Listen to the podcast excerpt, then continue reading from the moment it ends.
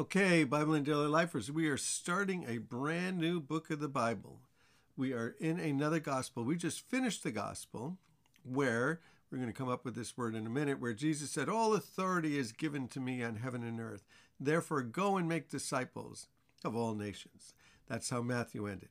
And so now we're in the Gospel of Mark. There are four different Gospels, and each one of those Gospels has a different emphasis and is pretty much written to a different group of people.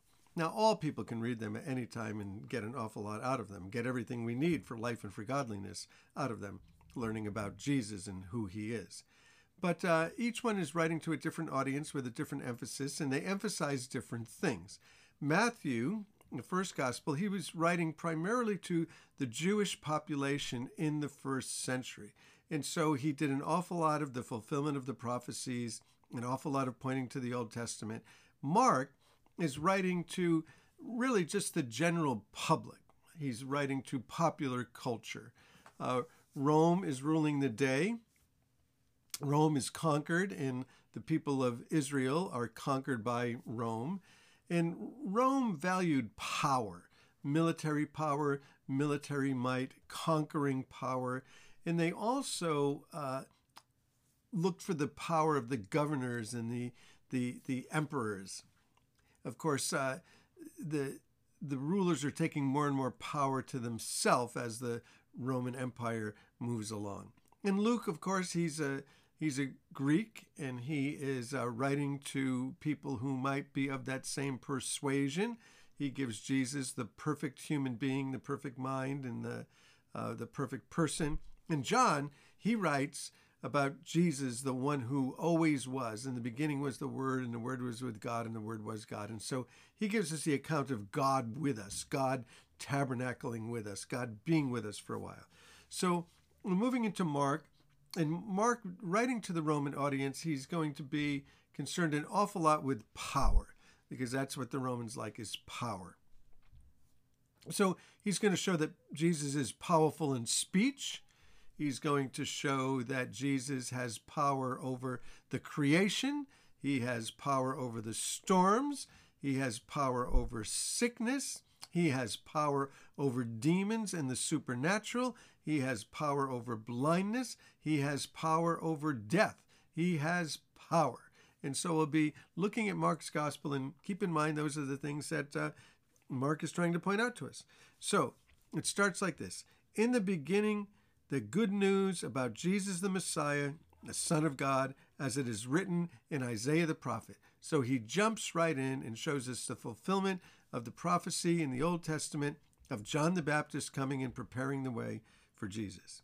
And he said, I will send my messenger ahead of you who will prepare your way, a voice of one calling in the wilderness, prepare the way for the Lord, make straight paths for him. And so John the Baptist appeared. He did appear. All of a sudden, he appeared. All of a sudden, he was there. There was nothing about John as a personality or as a celebrity or as a charismatic person that would cause people to go out to him, but people are going out to him. And it is that he appeared, but he's been prepared for 30 years for this very short time of ministry.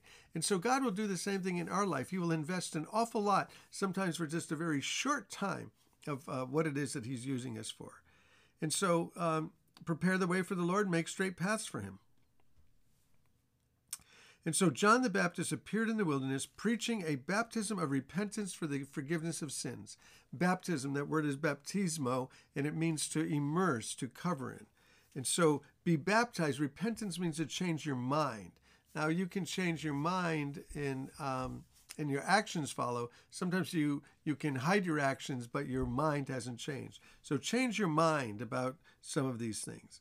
And the whole Judean countryside and all the people of Jerusalem went out to him.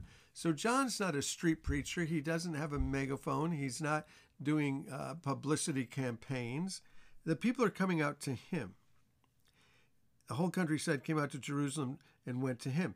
They were confessing their sins and they were baptized by him in the Jordan River. Now keep in mind that the people from Jerusalem are coming to him and he's out in the countryside. And it said, John wore clothing made of camel's hair with a leather belt around his waist, and he ate locusts and wild honey. So he's quite the character. He's quite the mountain man. And all of these sophisticated, educated powers that be from Jerusalem are coming out to him and he's baptizing them. Just a fascinating, fascinating story.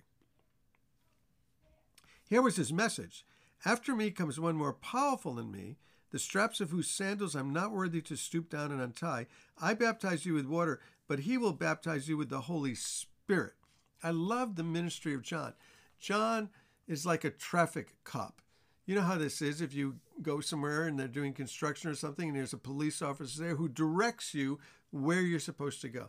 And John's ministry is directing people where they're supposed to be going. He's not calling attention to himself, he's directing them to Jesus. And that's our ministry. We need to just direct people to Jesus, just direct people to Jesus, just direct people to Jesus. So at that time, Jesus came from Nazareth in Galilee, verse 9, and he was baptized by John in the Jordan. Just as Jesus was coming up out of the water, he saw heaven. I assume that, that he is John the Baptist. He saw heaven being torn open and the Spirit descending on him like a dove. And the voice came from heaven, could be Jesus who sees this. You are my Son, whom I love. With you I am well pleased. And at once the Spirit sent him out into the wilderness. So this is a picture of what we call the Trinity. The Trinity teaches us that there's only one God, but it's God in three persons God the Father, God the Son, and God the Spirit. And here you have all of those together. You have Jesus in real time, physically being baptized. You have the Spirit breaking open heaven, descending upon him. And you have the voice from heaven, the Father, saying, This is my Son in whom I'm well pleased. We'll see another scene like this um, later. And in that scene, he'll say, um, Listen to him. So at once the Spirit sent him into the wilderness, Jesus, the Spirit sends him into the wilderness. And, and he was there for 40 days, and he was tempted by Satan, and he was with the wild animals, and the angels attended him. Now, the other Gospels uh, tell us what was going on out there. He was tempted by the devil, and the devil tempted him with the three main arenas of sin the lust of the eyes, the lust of the flesh, and the pride of life. Uh, wanting those things you see, uh, experiencing some kind of you know, sensual sensation, you know, things that I feel, things that I experience in, in my body, and and then the pride of life, thinking that I'm somebody. So, verse 14 John was put in prison, so Mark's moving here fast. John was put in prison, and Jesus went into the Galilee. He was proclaiming the good news, and the message that Jesus has is very similar to John's message. Jesus said, The time has come, it's now. It's now, it's now or never, let's do it. The kingdom of God has come near. Repent and believe the good news. Change your mind and believe the good news. Not do something, but believe. Believe the good news. What's the good news? The good news is that Jesus came according to the scriptures, that he died, he was buried, and he was risen from the dead, and anybody who puts their hope and trust in him will be saved. So it's about believing and not doing. It's about believing and not doing. Now, once you believe, you'll end up doing. But but you don't get there by rituals, you don't get there by being good, you don't get there by doing. You believe in the good news. And as Jesus walked beside the Sea of Galilee, verse 16, he saw Simon and his brother Andrew casting a net into the lake, for they were fishermen. Now, this is fascinating because Jesus is just calling families. He's calling a couple of brothers um, who are fishermen.